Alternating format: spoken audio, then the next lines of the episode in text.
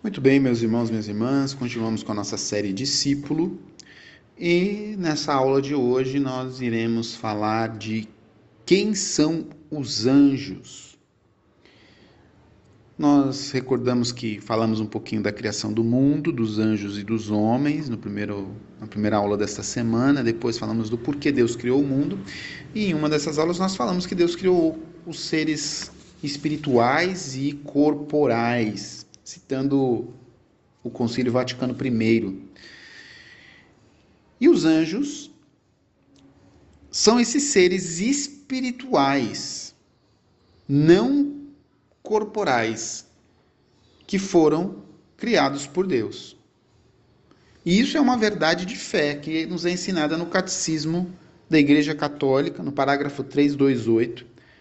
Vai dizer lá exatamente assim: que a Igreja ensina que a existência dos seres espirituais não corporais, que a Sagrada Escritura chama de anjos, é uma verdade de fé.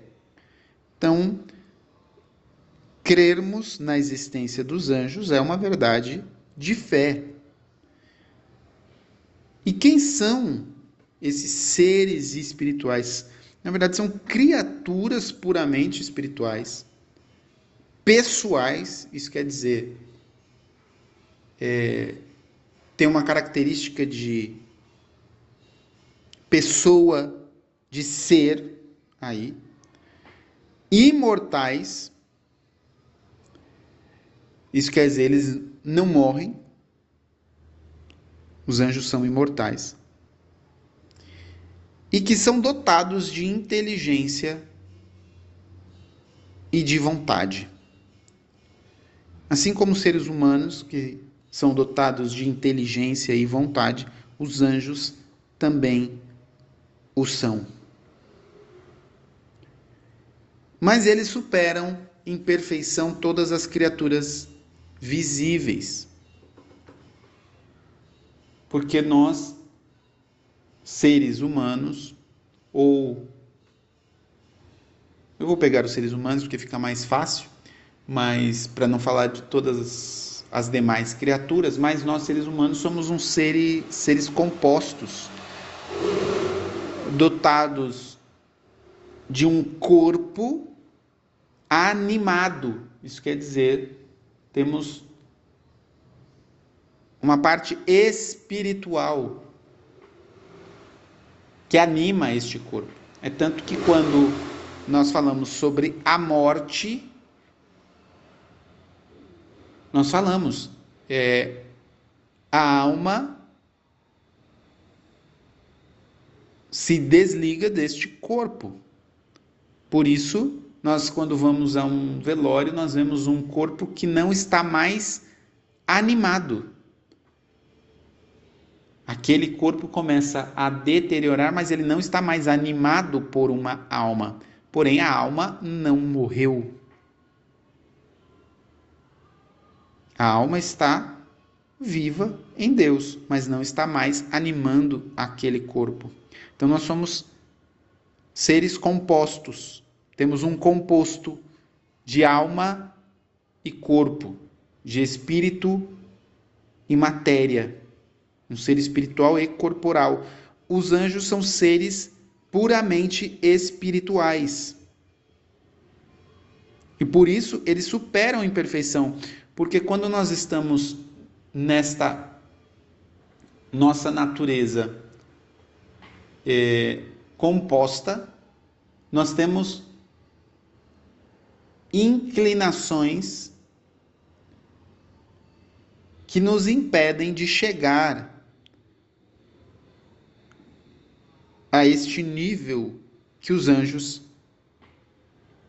são capazes de chegar. Além, obviamente, de que, invariavelmente, nós somos manchados pelo pecado original. E os anjos não o são, porque se um anjo peca, na verdade, ele continua a ser um ser espiritual, porém nós denominaremos mais um pouco à frente e estudaremos sobre o fato de que o anjo mal é aquele que se desvirtua na sua vontade. Muito bem, mas o que aconteceria se nós não tivéssemos a mancha do pecado original? Nós seríamos talvez mais perfeitos que os anjos? Isso talvez dê muita conversa para a gente talvez discutir, mas nós podemos, obviamente, somente ver um exemplo disso, mas que é por manifestação da graça de Deus, que é a Virgem Maria, mãe de Jesus, que é santíssima maior que todos os anjos juntos e todos os santos. A Virgem Maria é imaculada, sem preservada da mancha do pecado original e foi santa durante toda a vida. Isso quer dizer, não teve um pecado atual, foi santíssima, não pecou. E ela superou em perfeição até mesmo os anjos. Mas voltando, vamos falar sobre os momentos em que a Sagrada Escritura vai falar sobre os anjos, né? Porque a Sagrada Escritura fala inúmeras vezes, o próprio Jesus vai dizer lá em Mateus capítulo 18, Guardai-vos de menosprezar um só destes pequenos, porque eu vos digo que os seus anjos no céu contemplam sem cessar a face de meu Pai que está nos céus. Veja, o próprio Jesus fala sobre os anjos, aqui especificamente os anjos da guarda. E o que, que quer dizer a palavra anjo? Na verdade, a palavra anjo, ela quer dizer mensageiro. Eles são mensageiros de Deus e trabalham pela nossa salvação. A Sagrada Escritura ainda vai dizer lá em, no Salmo 102, versículo 20: Bendizei ao Senhor todos os seus anjos, valentes heróis que cumpri suas ordens, sempre dóceis à sua palavra. Bendizei ao Senhor todos os seus exércitos, ministros que executais sua vontade. Ainda vai falar lá em Hebreus capítulo 1. Porventura não são todos eles espíritos servidores enviados aos serviços do que devem herdar a salvação? Para citar os anjos. Mas se nós quisermos olhar de maneira muito profunda, nós podemos pegar Santo Tomás de Aquino, que dizia: os anjos cooperam para todos os nossos bens. Veja, os anjos cooperam para todos os nossos bens. Deus criou os anjos para cooperar com a nossa salvação.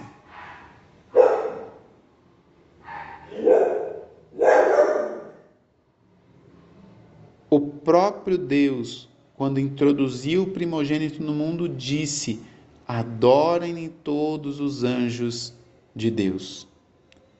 Isso está lá em Hebreus capítulo 1.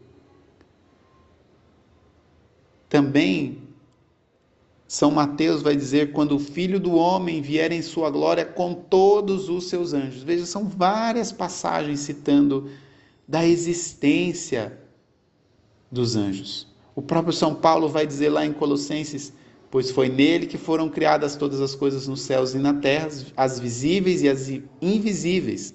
Quais são as invisíveis? Aí ele vai citar tronos, dominações, principados, potestades, tudo foi criado por ele e para ele. Quando ele fala aí das invisíveis, tronos, dominações, principados, potestades, são os anjos. E em toda a história da salvação, os anjos se fizeram presente em diversas passagens bíblicas, nós podemos ver isso. Lá em Gênesis, lá no início, falando da criação do mundo, falou que os anjos, é, eles fecharam o paraíso terrestre quando Adão e Eva pecaram. Um anjo segurou na mão de Abraão quando ele foi imolar Isaac para que ele não imolasse Isaac. Um anjo conduziu o povo de Deus no deserto, lá no Êxodo. Um anjo assistiu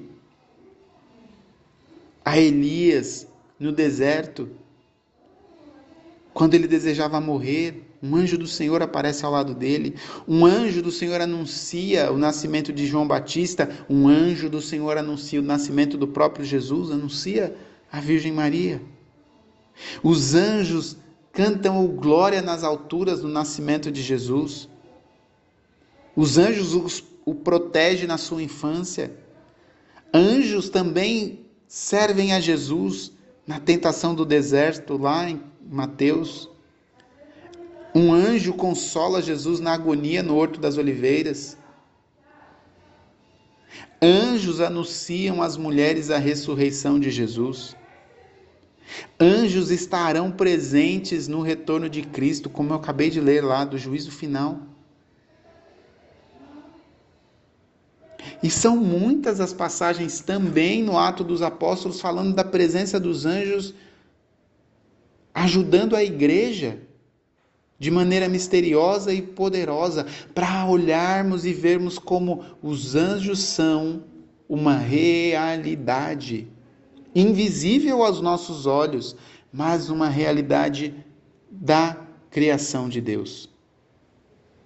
A igreja, na sua liturgia, celebra a festa de alguns anjos. São Miguel, São Gabriel, São Rafael, são celebrados no dia 29 de setembro, os anjos da guarda no dia 2 de outubro. E o bonito é que a igreja nos ensina que todos nós, desde a nossa concepção até a nossa morte, a nossa vida humana é cercada pela proteção e intercessão dos anjos. Isso está lá no Catecismo da Igreja Católica, no número 336. Então, veja, quando nós estamos aqui, eu deste lado da gravação, você aí do seu lado da gravação, enquanto eu estou gravando aqui, eu não estou sozinho. Porque comigo está o meu anjo da guarda.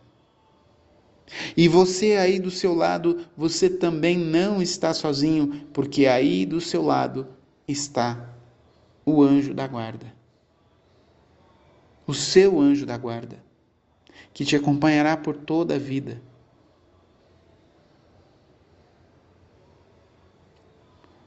O próprio São Basílio Magno, doutor da igreja, disse que cada fiel tem a seu lado um anjo como protetor e pastor para conduzi-lo à vida que nós possamos concluir este nosso áudio rezando ao nosso anjo da guarda, pedindo a ele que nos proteja, que nos guarde. Santo anjo do Senhor, meu zeloso guardador, se a ti me confiou a piedade divina, sempre me rege, me guarde, me governe, me ilumine. Amém. Deus abençoe você.